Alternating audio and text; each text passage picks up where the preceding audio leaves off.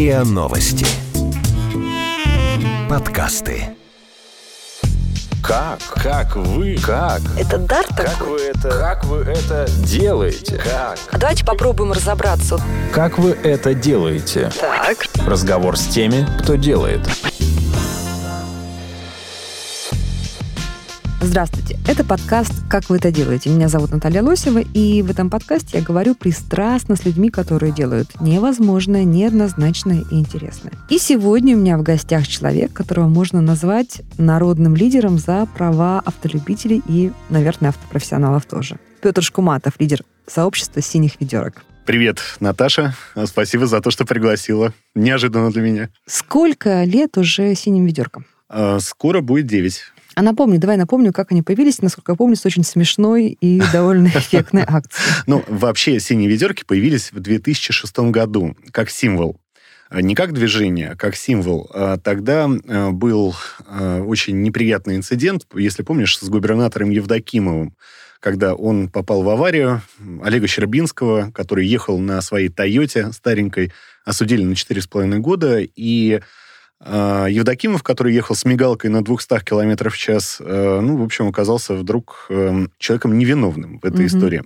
И это вызвало очень большое общественное возмущение, тогда еще э, не оформленное в какие-то общественные движения. Э, и я в том числе участвовал в этих э, протестах, точнее, э, в акциях за Олега Щербинского, потому что мне казалось ужасно несправедливо то, что с ним произошло. Его на 4,5 года осудили. А он Э, отсидел их? нет, э, после того, как э, эти э, массовые акции прошли, э, Владимир Путин своим решением, э, ну, в общем, как-то вмешался в эту ситуацию, и Щербинского оправдали в итоге.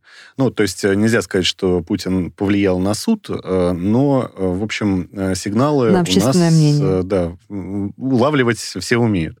А, И вот именно тогда, в ходе тех протестов, поскольку э, Евдокимов ехал на автомобиле с мигалкой, э, возник э, символ синего ведерка, Детского ведерка? как антитеза мигалки. Э, И Алексей Дозоров, э, который по праву считается отцом-основателем синих ведерок, э, он э, тогда с этим игрушечным ведерком сделал символический круг вокруг Кремля. Э, И, собственно, э, Ужасно так, так, так и появились, появился символ синих ведерок. А, Потом, после того, как э, с Евдокимовым вот такая история произошла, гайки для э, обладателей спецсигналов закрутили. Очень жестко закрутили. А, И проблема утихла. Но в 2010 году, если помнишь, ДТП на Ленинском, Да. Э, погибшие врачи э, Вера Сидельникова, Ольга Александрина, э, и вообще вся эта история противостояния людей, которые обладают почему-то какими-то символами, которые позволяют им нарушать те же законы, которые они сами же пишут, и обычными людьми, она разгорелась вновь. И тогда идея синих ведерок, что называется, возродилась. И возродилась она в виде общественного движения, и, которое вот существует. А оно как-то оформлено юридически? Нет, нет. Но мы же не получаем гранты. На самом Мгм. деле э, в э, мире НКО э, регистрация нужна только для одного, для финансов. То есть если общественная организация не получает какие-то пожертвования или гранты или еще что-то, то в этом случае регистрация не то, что не обязательно, она резко упрощает А жизнь. как ты вот чувствуешь свое сообщество? Из кого оно состоит? Как, как эти люди проявляют себя? Э, Вопрос на самом деле сложный, потому что э, люди устают, э, и у нас э, за эти 9 лет Устают от чего? поменялось- От того, что нет результата или от того, что они какие-то свои проблемы не решают? Устают от, по разным причинам, в том числе и заниматься какой-то общественной деятельностью непрерывно, постоянно. Ну и бесплатно, конечно, да. Э, Поэтому, э, когда э, люди от нас уходят, мы, конечно, понимаем это. Но за вот эти 9 лет, э, ну, сменилось, наверное, два состава синих ведерок. Каждый, кстати, привнес что-то новое, что-то свое.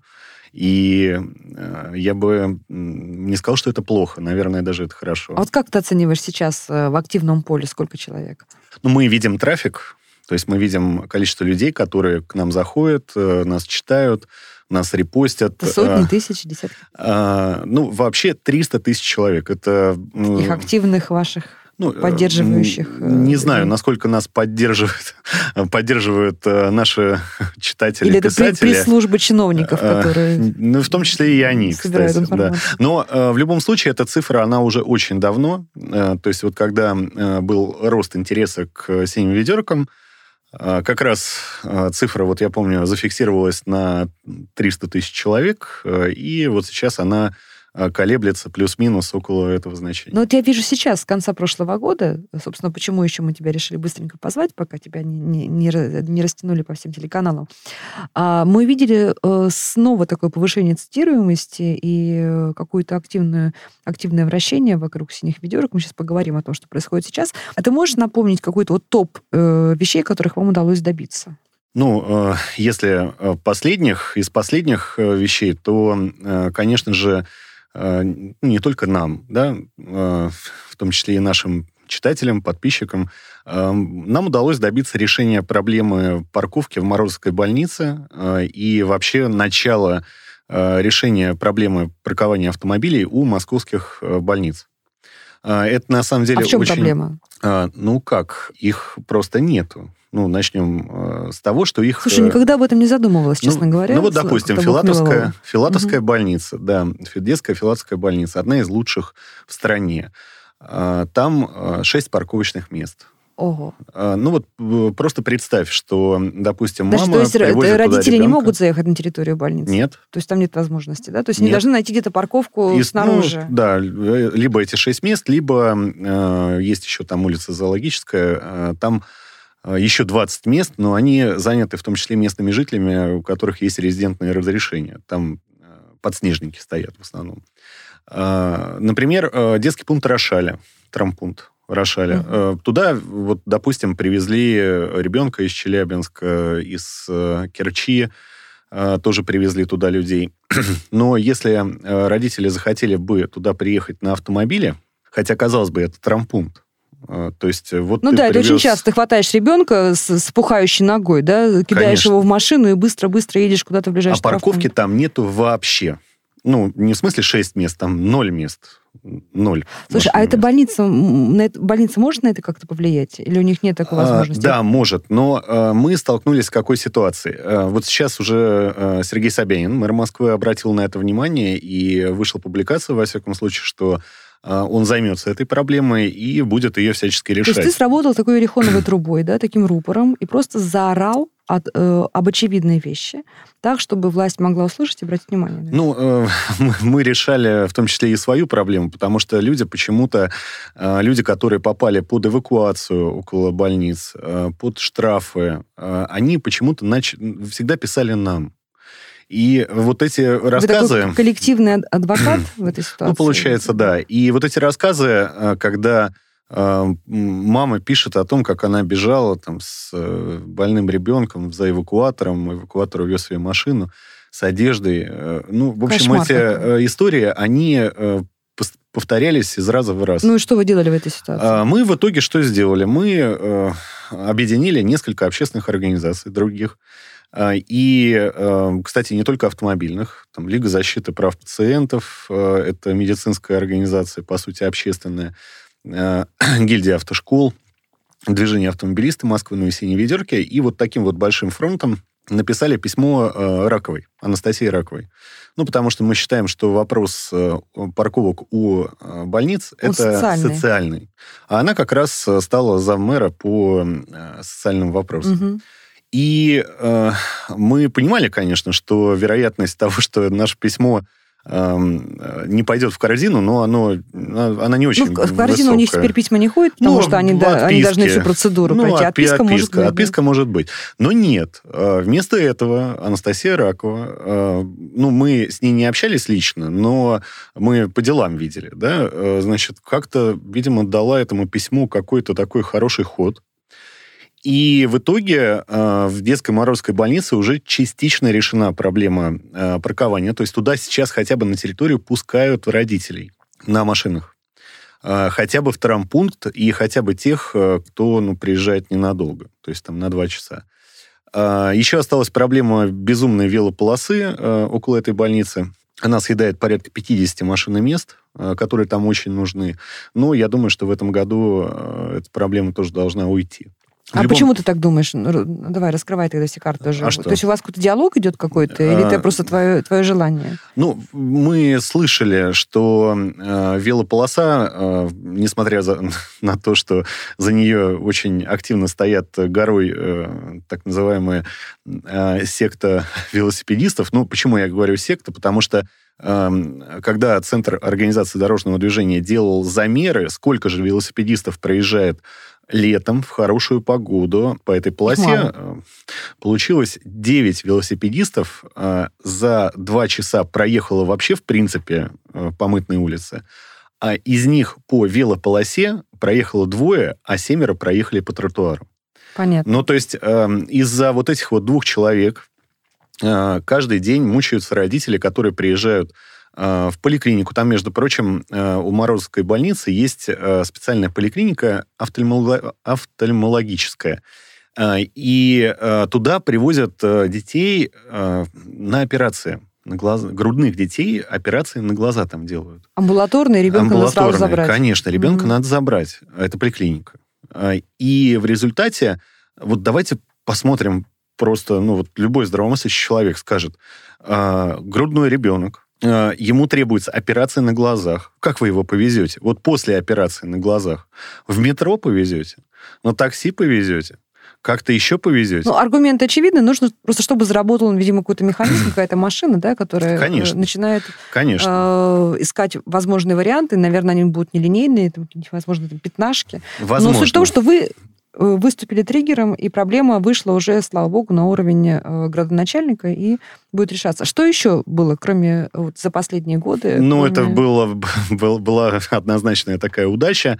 Э, неудача, ну, это, конечно, митинг, э, который прошел э, перед Новым годом э, против очередного повышения штрафов, э, очередного повышения цен на парковку. Вот смотри, здесь понятно, здесь совершенно популистская позиция, да, которую я, как авто, автовладелец, автолюбитель, конечно же, разделяю, да, потому что теперь понимаю, что в воскресенье приехать э, в храм, в центр, куда я хожу, мне теперь будет дорого приехать на машину, я пойду на метро или на такси. Вот. И, э, так сказать, популистски я это э, разделяю и тебя поддерживаю. Но есть, с другой стороны, и куча других, э, наверное, каких-то аргументов и резонов, и давай по ним пройдемся. Если бы ты был э, твоим оппонентом, да, то есть какие э, контраргументы ты слышишь, и что вот вы на это отвечаете? Uh, ну, давайте, Наташа, давай начнем с того, что проблема пробок и проблема парковок это а, первая и вторая производная от э, градостроительной политики. То есть самой важной э, части политики на региональном уровне. А, то, что мы сейчас видим? Мы сейчас видим, что Москва, э, даже по словам того же самого Сергея Собянина, который выступал на урбанистическом форуме, вместе с Московской областью образуют агломерацию в 25 миллионов человек. Да, но проблема это не только проблема Москвы, это проблема Самары, Новосибирска, Санкт-Петербурга, Нижнего Новгорода э, и также огромного количества э, мегаполисов в мире. Э, не совсем. Э, дело в том, что в зависимости от размера мегаполиса э, проблема носит либо решаемый, либо нерешаемый характер. Вот, допустим, возьмем ту же самую Барселону. Очень многие люди говорят о том, что э, вот, дескать, испанцы молодцы, э, как они грамотно организовали движение в Барселоне. Но забывают, что уровень автомобилизации в этом солнечном городе 600 автомобилей на тысячу человек. В Москве, э, по официальным данным ГИБДД, э, у нас уровень автомобилизации э, примерно 300 автомобилей на тысячу человек, то есть официально в два раза меньше. Но дело в том, что наша статистика, к сожалению, она э, показывает число регистраций, то есть число зарегистрированных автомобилей. А в Москве э, огромное количество машин просто уже не существует давно. Они существуют в базе данных ГИБДД, но сами машины никогда не выезжали на то есть, дороге. Де-факто у нас еще меньшее количество машин на тысячу населения. Я бы сказал, э, их совсем еще меньше. То есть, вот опять же, если руководствоваться данными того же самого департамента транспорта, э, оппонентами которого мы выступаем, э, на дороге Москвы ежедневно э, выезжает примерно полтора миллиона уникальных автомобилей москвичей и полтора миллиона уникальных автомобилей жителей Подмосковья и других регионов. Вот можно сказать уровень автомобилизации Москвы. Но он находится, если полтора миллиона, он находится на э, позднесоветском уровне. То есть э, это чуть больше 100 автомобилей на тысячу человек. И, э, конечно, можно загнать нас всех в 60-е годы, когда автомобиль был роскошью, и на автомобиле могли ездить э, только какие-то, ну, совсем крутые дяди и тети, но мне кажется, с 21 веком это ну, Просто мне кажется, что, что вот митинг здесь не тот инструмент, да? То есть, наверное, может быть, вы могли бы, имея такое огромное количество вас поддерживающих экспертов, может быть, предложить какие-то свои альтернативные экспертные варианты, как, как разгрузить мегаполисы российские от пробок? Э, это сложная, Наташа, проблема, потому что, э, ну вот, э, во-первых, на энтузиазме это сделать невозможно. Слушай, ну это же народная проблема. Тут же надо всем подниматься и решать экспертные какие-то варианты, какие-то математические, тут возникает, Тут возникает тогда вопрос, а куда делись те миллиарды рублей, которые ушли консалтинговой компании McKinsey, которая консультировала правительство Москвы как раз на тему решения проблемы э, пробок в Москве. Ну, не смогли они найти такого решения, наверное. Которое... Ну, тогда пусть и деньги возвращают, в конце концов. Но деньги-то никто не вернул, правильно ведь? А, поэтому а, тут возникает вопрос о том, что а, вся вот эта экспертная деятельность, она, к сожалению, сейчас трансформировалась в такое, как, как бы это сказать, Э, такую платную поддержку любых решений, которые принимает э, профильный департамент. Ну, то есть э, все эксперты, которые которые вовлечены в этот процесс, выражают дружную, стопроцентную поддержку любым решениям, которые э, выносит э, тот же самый Максим Лексут. Как вы это делаете? Разговор с теми, кто делает – Слушай, я вообще считаю, что в мегаполисах нужно поощрять э, жителей мегаполисов, поощрять, ну, сокращать свое перемещение, во всяком случае, по диагонали городов, да, то есть если ты имеешь возможность работать медсестрой или учителем в своем квартале или в своем районе, то ты должен быть поощрен да, за то, что ты не ездишь и не занимаешь ни общественный транспорт, ни автомобили. Но это невозможно, Наташа, потому что, э, допустим, с врачами э, Морозовская больница, три тысячи человек я персонала. Я не говорю про уникальных специалистов сейчас. Нет, там нету никаких уникальных специалистов, про которые я сейчас буду говорить. Э, э, плохо сказал. Вот сказал там плохо. Нету, да, да, да. Нет, я не про уникальных специалистов. Часть, часть этих часть медиков, возможно, не уникальна. Да, там нянечка, медсестра какая-то обычная. Конечно. Так вот, на самом деле, казалось бы, не уникальная, но коллектив — это коллектив. И э, люди, которые там работают, э, они уже сработались, сладились. Э, их э, эффективность, их функционирования совместного, она просто э, на порядок выше, нежели если чем они будут набирать э, людей по принципу территориальной близости. И да, 1600 а, человек в Морозовской больнице из числа персонала больницы стоит в очереди на получение возможности на въезд на территорию больницы на личном автомобиле. Для э, многих из э, этих людей э, это является, в общем-то, наверное, единственным разумным способом туда добраться, потому что работа сменная, к сожалению, далеко не всегда нормированная, и вот выходит, допустим, медсестра. Ну, казалось бы, да, не уникальный человек живет в Бутово, работает на Добрынинской. Три часа ночи. Э, зарплата там, ну, 30 тысяч рублей. Но не бывает такого, чтобы в 3 часа ночи выходила бывает. медсестра. Бывает? Нам, мы разговаривали с самими врачами, бывает, да, бывает. И э, врачей тоже нельзя подбирать по принципу территориальной близости, э, потому что профильный врач может жить вообще где-нибудь Ну, это на понятно, Новой да, Риге. что это, это как раз те самые уникальные специалисты. Но, знаешь, я еще чего жду? Я еще жду того, что все-таки э, большое количество специальностей э, скоро будет будут позволять людям работать дистанционно. И люди сами этого хотят, кстати. У нас... Может быть, еще вот это снизить нагрузку, и вам тогда, может быть, нужно бороться тогда не против что-то, а за что-то, да? Слушай, ну это же, мне кажется, отличная идея.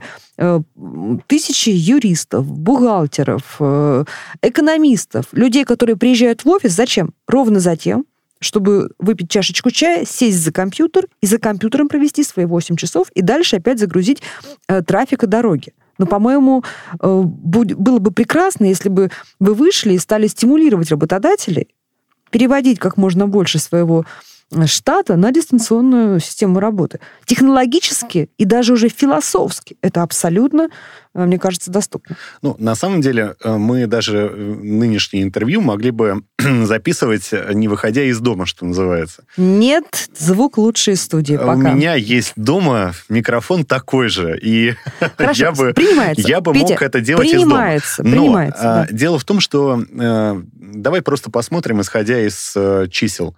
Э, Москва 20, ну, московская агломерация, так правильнее, да, считать, 25 миллионов человек разных, э, кто-то заменим, кто-то незаменим, неважно. Из этих э, 25 миллионов человек ежедневно передвигается вот именно в людях, не в поездках, как считает Департамент транспорта.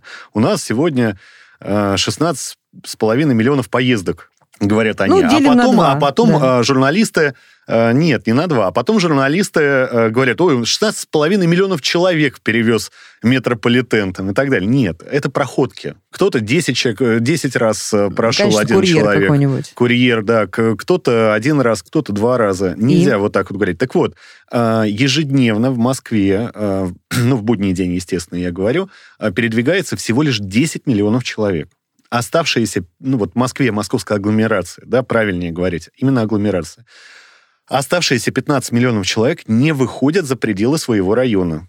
Две трети москвичей и так уже реализовали, Наташа, вот то, что ты говоришь. Мою прекрасная идея. Они не выходят за пределы своего района. Ну, то, есть, они все-таки где-то... тренд есть какой-то. Э, Не совсем. Но часть из этих людей это пенсионеры, часть из этих людей это новорожденные дети, маленькие дети, которым не нужно выходить за пределы своего района. Э, Но часть, безусловно, это люди, которые находятся либо в безработном состоянии, и им не нужно куда-то ездить, либо эти люди э, работают удаленно. А вот твой прогноз какой? Люди будут платить вот эти 5000 штрафов?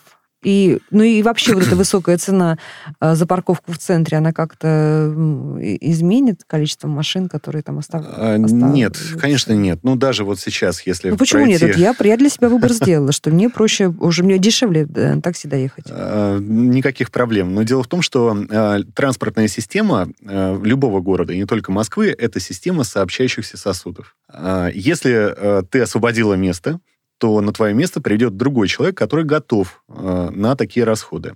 Э, Давай посмотрим, сколько таких людей в Москве. А таких людей очень много. Дело в том, что э, в городе э, больше 100 тысяч автомобилей э, премиум класса. Бентли, Роллс-Ройсы, Это вот те самые ребята Мазерати. на машине за 10 миллионов, которые бумажечкой заклеивают номера. Нет, это их водители. Но вопрос не э, в этом. Я бы не разделяла. Знаешь, водитель ведет себя так, Вопрос не в этом. А, заклеивают, не заклеивают. э, оставим эти моральные, моральные решения этих моральных вопросов э, кому надо. В- вопрос здесь совершенно в другом. Даже если они перестанут это делать, э, в любом случае э, для них 380 рублей, 500 рублей это совершенно не те деньги. Конечно, З- страдают, совершенно другие люди. за Конечно. То есть то, что мы сейчас видим, это не решение проблемы занятости машин и мест. Это всего лишь э, ну, мы увидим э, улучшение, скажем так, э, автопарка, припаркованного на улицах Москвы. То есть там будет стоять в центре каршеринг, э, такси будут ездить, ну и люксовые тачки. И, э, кстати, не забывай, что у нас есть еще э, в Москве работающих 200 тысяч федеральных чиновников. А Федеральные чиновники, конечно, не все пользуются льготой на парковку, но э, довольно многим из них, это я знаю точно, э, оплаченные за парковку деньги возвращает бухгалтерия. То есть ты, допустим, э, То работаешь есть они не переживают. сумму, Конечно, да хоть потратят. 500 рублей, хоть 1000 рублей. Э, Мне один из э, федеральных чиновников так и заявил. Он говорит, да мне лучше, чтобы было вообще полторы тысячи или пять тысяч рублей в час. Мне будет э, место свободное. Он приезжает на личном автомобиле в самый центр Москвы, ставит машину, Вот оплачивает, да, чиновник. оплачивает парковку, оплачивает ее. Это очень важно.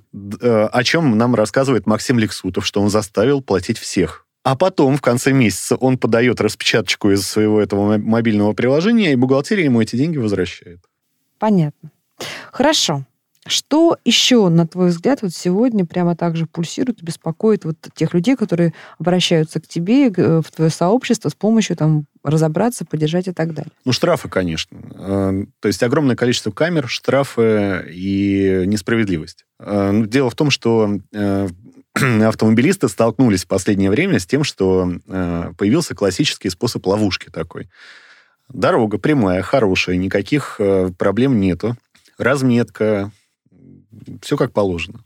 Вдруг появляется знак 40, настоящий, неподдельный, и за этим знаком стоит камера. А камера может стоять э, как стационарная, так и мобильная. мобильная.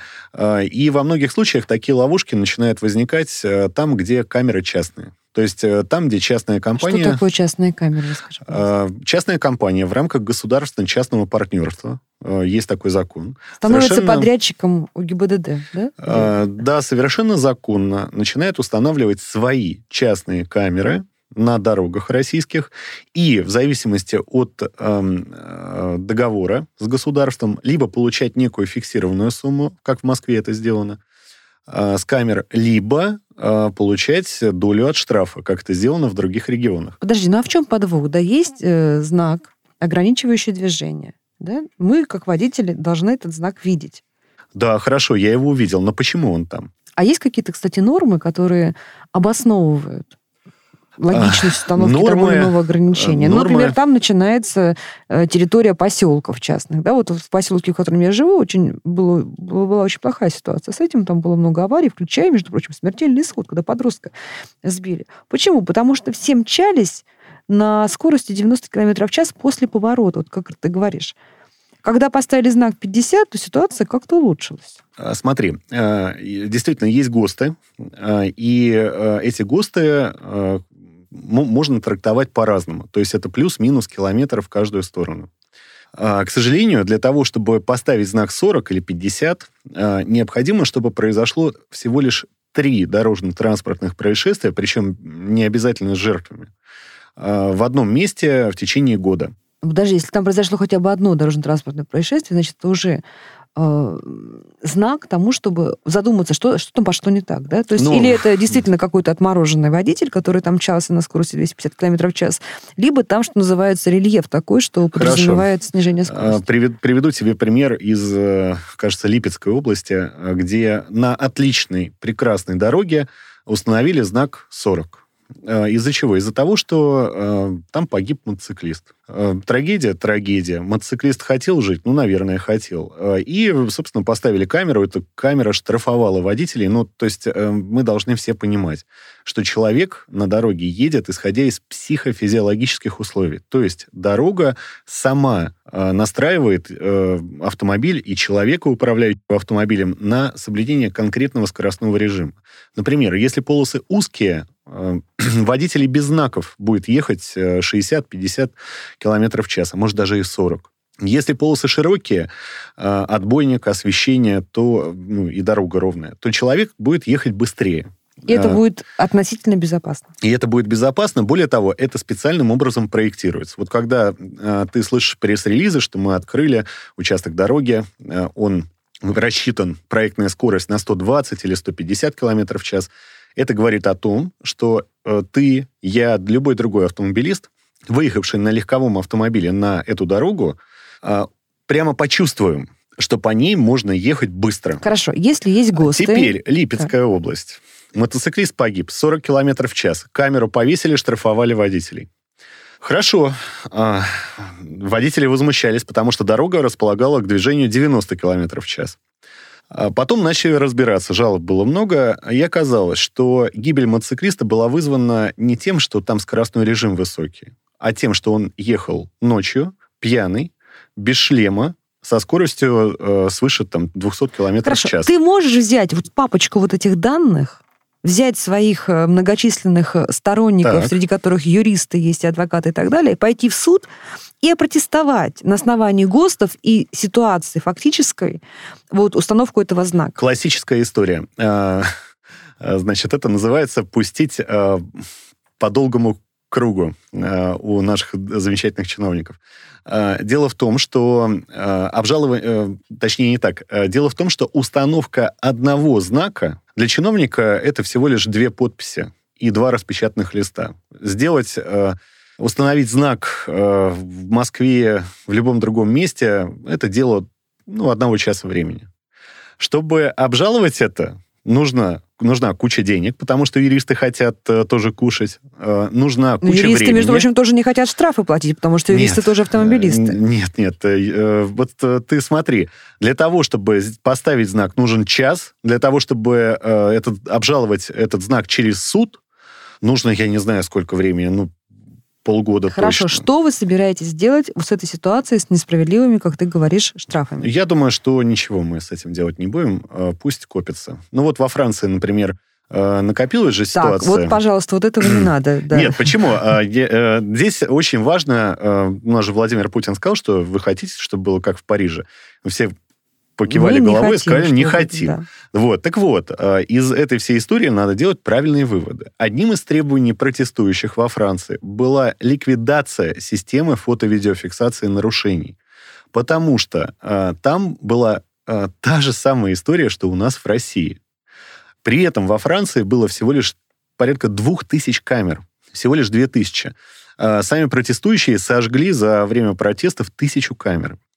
А, Оставшуюся тысячу, насколько мне известно, сейчас отключили. и Петь, штрафы вот я с тобой совершенно, кстати, здесь не соглашусь, потому что я считаю, что как раз камера это хотя бы какой-то метод бороться с субъективизмом и вымогательством недобросовестных э, сотрудников. Я абсолютно с тобой согласен. Да? Это А, все-таки документ. Абсолютно с тобой согласен. Но а, камеры надо использовать по назначению. Правильно. Не как способ э, вымогательства денег из автомобилистов, а как способ э, регулирования дорожного движения и увеличения безопасности дорожного движения. То есть, если камера э, действительно стоит в опасном месте, э, действительно увеличивает безопасность кого-то, автомобилистов, пешеходов, ну, кого, других участников дорожного движения, это хорошо. Я сам э, помню, как было до 2008 года, когда первая камера в Москве появилась, э, когда 140 км в час в левом ряду ТТК, это, в общем, была скорость, с которой туда не, нельзя было соваться, потому что все ехали быстрее. Тем не менее, сейчас все едут в рамках приличия. Но количество камер и, самое главное, где они установлены, почему они установлены, это э, очень тонкий э, вопрос, прежде всего, общественного договора. И каждый штраф должен быть справедливым. Каждый. Водитель должен понимать, за что его оштрафовали. Должен понимать, э, что действительно в этом месте надо ехать 40 потому-то, потому-то. Были случаи, когда водитель, водителям удавалось протестовать э, штраф? А, В твоей, в твоей Э, практике? Госавтоинспекция сообщает о том, что эм, количество жалоб на штрафы э, это единичные случаи. И А почему? Потому что, может, люди просто не умеют? э, нет, сделано все для того, чтобы э, люди не жаловались. Э, поясню. На выписывание каждого штрафа в Москве тратится 9 секунд времени. Для того, чтобы обжаловать штраф, даже если он очевидно незаконный, тебе нужно э, написать жалобу на постановление, распечатать эту жалобу, э, поставить там свою подпись, пойти в госавтоинспекцию, постоять там 2-3 часа времени в очереди, отдать эту жалобу. Но дальше в дело вступает презумпция виновности, которая прописана нашими депутатами, где написано, что водитель сам должен доказывать, что он не виноват. А, И если у тебя нет доказательств своей невиновности, то ты получишь отказ. А теперь э, самое интересное. Около госавтоинспекции э, в Москве час парковки стоит 380 рублей. А Штраф, ну, допустим, 500 рублей. А Ты приезжаешь туда, даже два часа провел. Уже 800 заплатил.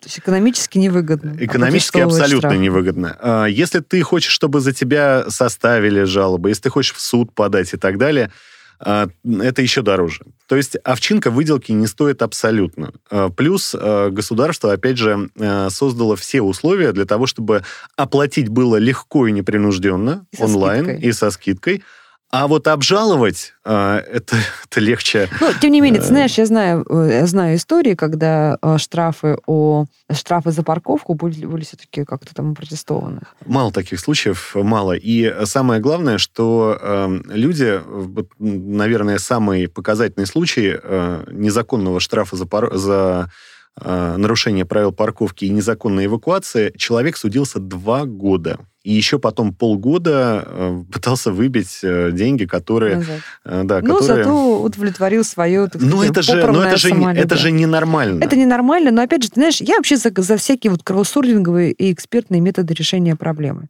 Вот нужно, чтобы, если мы понимаем, что там система расстановки знаков 40 э, устарела морально и не соотносится с этим вот конкретным полотном и с этой дорогой, значит, нужно экспертно это доказывать. Ну, да, правда, но только, нужен какой-то, только кажется, возникает, диалог. Наташ, вопрос, кто будет доказывать, э, как будет доказывать и на основании чего будет Ну, доказывать. такие вот общественные движения, как твое. У водителей нету ни... Общественное движение здесь вообще никак э, не при делах. На самом деле э, организация дорожного движения это дело исключительно профессионалов, как э, как мы видим и в законе прописано, и э, э, да и вообще везде прописано. Поэтому э, мы можем только рекомендовать убрать знак 40 или там повысить скоростной режим, но чиновники совершенно не обязаны следовать этим рекомендациям. И самое неприятное то, что этот э, знак 40 они всегда обосновывают, вообще всегда, тем, что э, вот тогда здесь точно не будет происходить аварии или будет их меньше происходить. Хотя причины аварии, как я уже сказал, э, они совершенно не, не- разные. Не, всегда анализируются. Э, Конечно. Вот, например, Дмитровское шоссе. э, Там каждый год гибло 15 человек. Каждый год стабильно. От 10 до 15 человек. Там ставили камеры. Поставили камеры. Там их 5 штук. Это в районе Икши. Э, Поставили камеры, э, снизили скоростной режим, и все равно от 10 до 15 человек там гибло. Э, До тех пор, пока в рамках какой-то программы реконструкции вот этой федеральной трассы там не поставили тросовое ограждение. Ну, отбойник такой, легкий отбойник. От фуры он, конечно, не спасет, но от вылета на встречку спасет. И что ты думаешь? Ноль погибших. Ну, ноль. вот видишь, на- То есть э, Прекрасное сни- снижение, скоростного, решение. снижение скоростного режима не помогло увеличить безопасность на этом участке, а отбойник помог. И таких э, случаев э, на самом деле довольно много. Но, к сожалению, к сожалению, сейчас, эм, поскольку, опять же, многие чиновники действуют в интересах частных компаний, которые устанавливают камеры фиксации нарушений, везде э, в официальных, скажем так, источниках господствует э, убеждение, что чем ниже скоростной режим, тем больше безопасности будет у нас на дорогах. Но на самом деле это не так. Как вы это делаете? Разговор с теми, кто делает. Я э, читала, что ты выступаешь э, довольно, ну, скажем так, жестко, строго за то, чтобы при замене прав водительских водители проходили э, новый экзамен. Так? Ну, не совсем. Заново сдавали. А, Не совсем. А, Ну, во-первых, не жестко, не строго. Дело в том, что там есть очень большая проблема, связанная с а, количеством водителей, которые меняют водительское удостоверение Подожди, каждый ну, год. давай, давай начнем с 6 того, миллионов что человек. 6 миллионов человек ежегодно меняют права. Конечно. А, и- сколько, давай, извини, пожалуйста, Мгм. перебиваю тебя, но все-таки мне кажется, что почему я на самом деле поддержала бы тебя здесь, потому что, на мой взгляд, у нас неприлично огромный процент, э, ну, скажем так, в кавычках, купленных прав, да? Ну, или приобретенных. 40%. 40%. Это откуда такая статистика? Ну, это многолетние средние, скажем так, опросы, То есть анонимные опросы. 40% людей, которые садятся за руль, не имеют на это законного права. Может быть, вот этот экзамен бы как раз... Я понимаю, что это страшно непопулярная история, и, наверное, тебя э, твоими же ведерками и закидают, да, если ты М, будешь последовательно выступать за э, такой вот двойной контроль. Я поддержу. А, тут немножко другая проблема. 6 миллионов человек, а, пропускная способность отделений ГИБДД всех по всей стране в течение года полтора миллиона. То есть на прием экзаменов.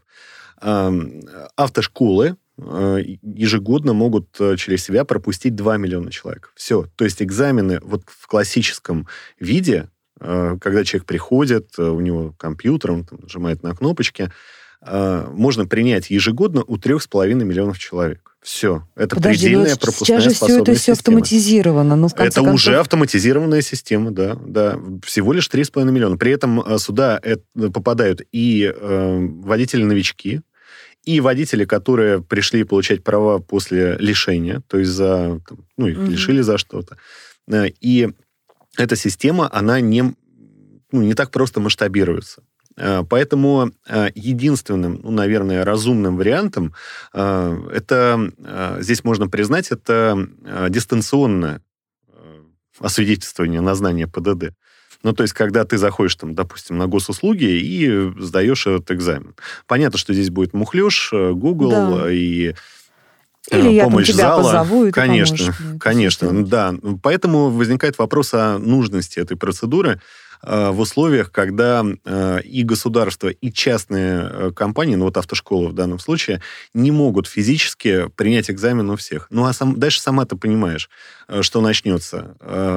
Очереди, мне нужно поменять водительское удостоверение, а в очереди два месяца я А стоять с- не и могу. спрос превышает предложение, соответственно... Классика, да, классика дальше, жанра. да, дальше за 5-10 тысяч э, тебе, пожалуйста, проведут без очереди. Или окажут консультационные услуги. Например. Но все-таки гипотетически, если бы была такая возможность вести вот какой-то там пол- полный, неполный экзамен, ты считаешь, что действительно бы улучшила ситуацию на дороге? Э, Это бы улучшило ситуацию не потому, что у многих, э, вот как я уже сказал, 40% права купленные, подаренные или э, нечестно полученные, да? А э, это бы улучшило ситуацию, потому что у нас, к сожалению, правила дорожного движения меняются по нескольку раз в год. Мгм. Я тут недавно посмотрел изменения в ПДД, посчитал просто их э, за последние там 2-3 года, больше 10 раз они менялись. И незнание закона, как мы знаем, не освобождает Незнание закона не освобождает. Это, во-первых. Во-вторых, все ездят по разным правилам. Кто-то до сих пор э, считает, что обгон справа запрещен. Хотя уже давным-давно э, обгон связан в ПДД э, с выездом на полосу встречного движения. А Кто-то проезжает круговое движение так, как круг главный, а кто-то по правилу правой руки, например, потому что они последние изменения в ПДД не читали. И это в итоге приводит к возникновению очень большого числа конфликтных и аварийных ситуаций. Поэтому, конечно же, было бы здорово, во-первых, прекратить менять ПДД так часто. Мгм. Изменения должны накопиться, там, не знаю, хотя бы раз в несколько лет менять их. Не так, как э, наше правительство Ну и все-таки какая-то нужна аттестация. Да? Ну и, естественно, с другой стороны, нужно как-то водителей синхронизировать. То есть сейчас как? Получил водительское удостоверение, и если ты не попадаешься на грубых нарушениях, э, то, в общем-то, знание ПДД никто с тебя и не спрашивает. Да?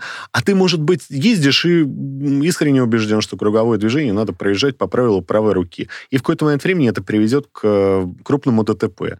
А, Поэтому, э, наверное, наверное, это имеет смысл делать именно э, с точки зрения даже не выявления тех людей, которые э, вообще ездить не умеют, хотя такие, скорее всего, будут, а, а именно с точки зрения, чтобы люди хотя бы раз в 10 лет открыли книжечку правил дорожного движения, ну или сайт, Вот или что-то еще, совершенно. и просто прочитали их, просто прочитали новую версию э, правил дорожного движения. Мне кажется, вот э, это будет очень... э, Согласна с тобой. правильно. И все-таки скажи мне, пожалуйста, Мгм. как ты считаешь, э, нужно ли, когда ты борешься за права автолюбителей, ну ты же борешься за права э, добросовестных автолюбителей, Ну да. Так вот, нужно ли, когда ты борешься за права добросовестных автолюбителей, все-таки как-то прекращать и бороться за жесткие наказания для тех, кто получил права нечестным путем? Это считается сегодня А как это абсолютно понять, нормой. Наташа? Не знаю. Сейчас это не норма. На самом деле, в Ну что последнее ты, ты, время... слушай, спроси в Фейсбуке, и тебе, тебе 20, не знаю того, какие 20, 40, 60 процентов девочек скажут, что кокетливо, ну, конечно, мне подарил папа, ну, конечно, мне подарил молчел, молчел мне подарил права. Я же Ну, все равно научилась ездить. Ну, это все-таки дела давно минувших дней, э, потому что сейчас это все не так просто, во-первых. Во-вторых, это реально дорого. И, как правило, связано в Москве это уже не работает, э, это связано с поездкой в регионы. Причем... То есть сейчас процент сокращается. Конечно, конечно. То есть сейчас процент сокращается, но самое интересное, что э, гаишников, которые э, вот так вот э, выдают водительское удостоверение, их, э, во-первых, ловят очень эффективно, я бы сказал угу. так, на живца.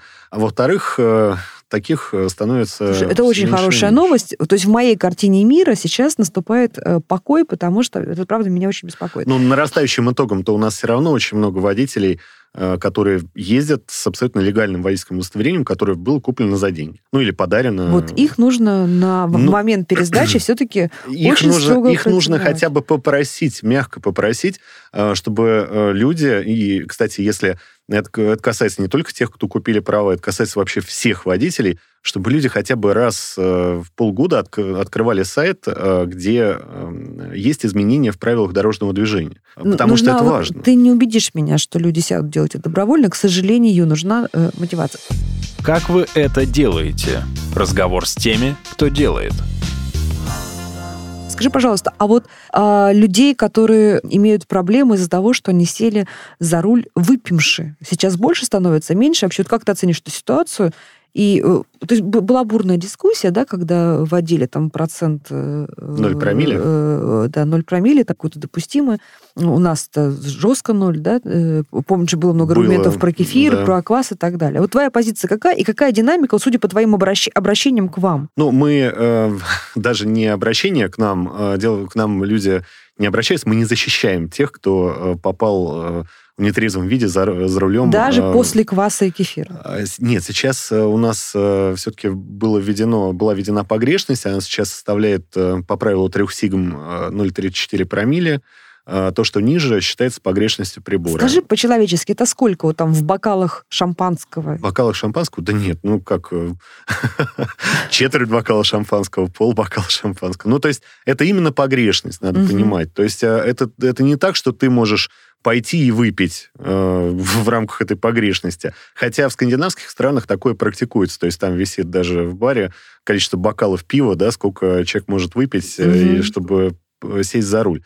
Но э, в последнее время у нас люди э, как-то стали проще и спокойнее относиться к, э, вот к этой истории. И если ты выпиваешь, ты просто банально вызываешь такси. Почему? Такси недорого. То есть тебе дешевле вызвать такси сегодня? Дешевле, и головной боли нет никакой.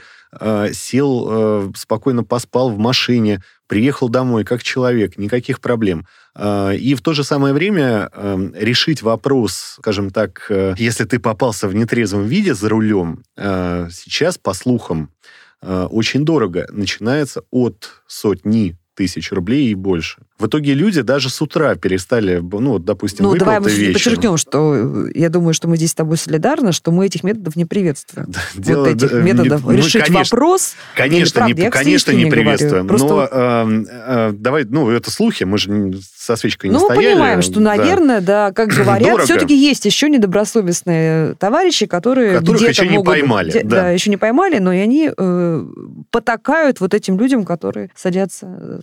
Ну, в целом... Ну, лучше кстати, заплатить 200 500, да ладно, вызвал Майбах себе, Мерседес. За полторы тысячи рублей, За полторы тысячи да. рублей доехал вообще э, кум королевства от министра. Да, Конечно. Слушай, ну все равно вот по твоим данным, по, по, по вашей какой-то статистике, меньше становится людей, которые мы, садятся нетрезвыми за Наташ, руль? мы анализировали судебную статистику, э, и там очень интересная картина. Во-первых, э, суммарно по всей стране количество привлеченных к административной ответственности за отказ от медосвидетельствования и за пьянку Э, падает э, уже который год подряд. А при том, что ГИБДД, ну вот, допустим, э, в эти новогодние праздники, ну, они прямо лютовали, то есть меня дважды нюхали.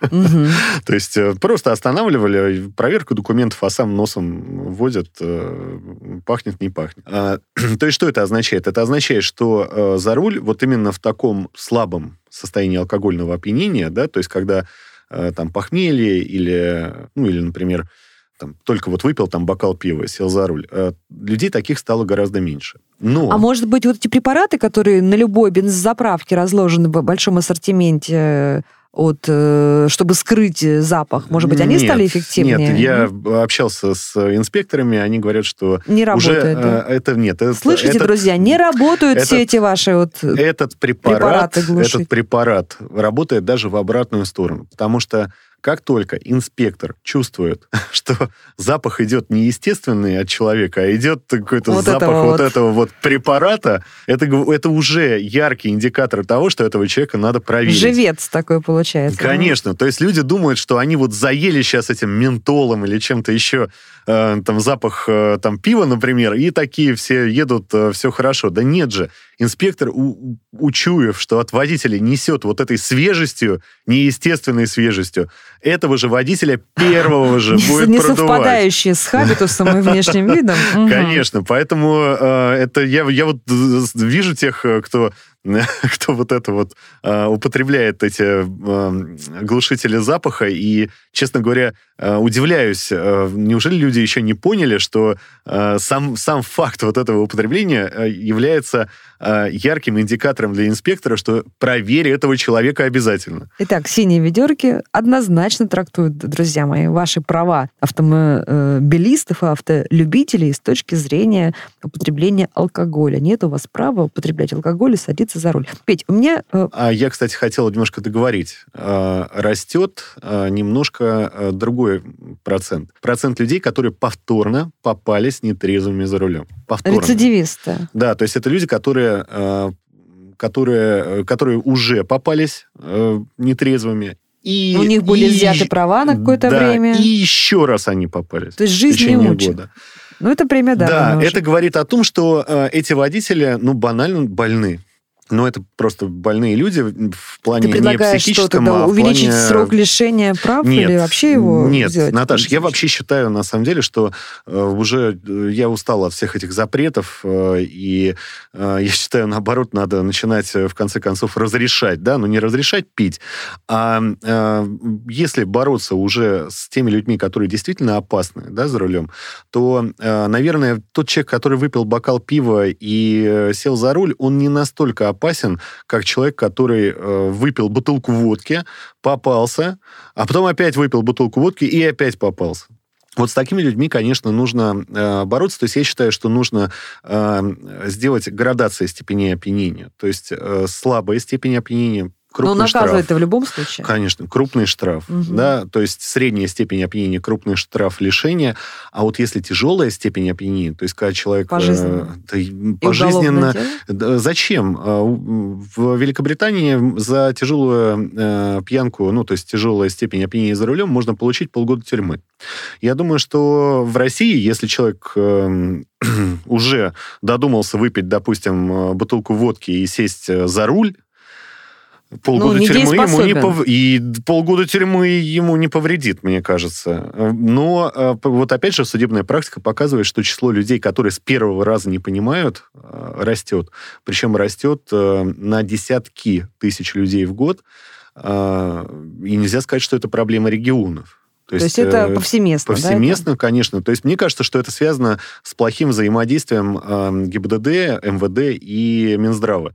Потому что, скорее всего, многие из этих людей просто больны алкоголизмом. Синие ведерки рекомендуют Минздраву и ГИБДД подумать о том, как э, э, ужесточить наказание необратимо для тех, э, кто является рецидивистом э, в виде пьяного за рулем. Петь, у меня и последний вопрос, который мне очень, конечно, Мгм. хотелось бесконечно с тобой говорить о, о правах авто- автомобилистов и о том, что делают си- синие ведерки для этого, но время э, у нас немного. Скажи, пожалуйста, вот ситуация с точки зрения хамства за рулем, она как-то улучшилась, ухудшилась, стала менее заметная? И э, какие сегодня есть действенные методы, чтобы у тех людей, которые тебя наказывают, да, когда перед тобой становится машина на скорости, вынуждает тебя тормозить, да, э, подрезает и как-то по-другому провоцирует цинично довольно э, аварийные ситуации. Вот какие есть методы борьбы с ними и как вообще ситуация меняется? Ну, э, вообще ситуация с, та- с так называемым опасным вождением, э, она э, изменилась немного в лучшую сторону, но тут же приобрела региональную специфику. Я это прям видел на себе. В Москве, в Санкт-Петербурге, вообще в любом крупном, более-менее крупном городе, в Воронеже, с этим вроде как нормально. Но как только ты приближаешься э, к югу, Ростов-на-Дону, Краснодар и так далее, Ставрополь, а, там а, по-прежнему лечат таким вот способом тех водителей, которые, ну, как-то себя повели не так. Да?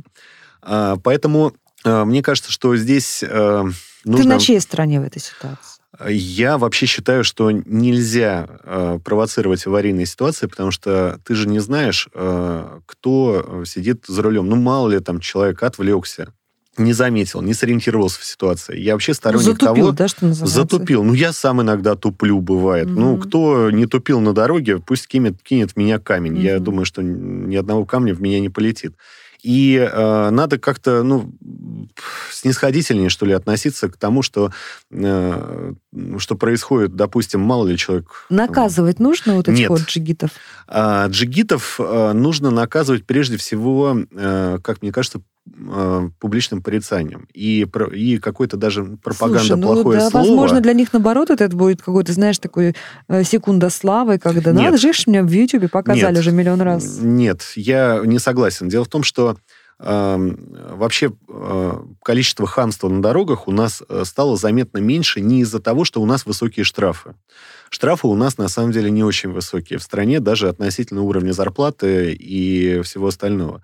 А, На дорогах у нас стало лучше именно из-за того, что э, средства массовой информации, лидеры общественного мнения, а, люди просто узнаваемые в стране, а, все вместе синхронно а, начали выступать против а, вот такого а, хамства, доминирования а, и... И жлобство, да. а, ну, жлобство не знаю, потому что а, 380 рублей это я сам э, как-то уже э, задумываюсь о том, чтобы перейти в стан жлобов.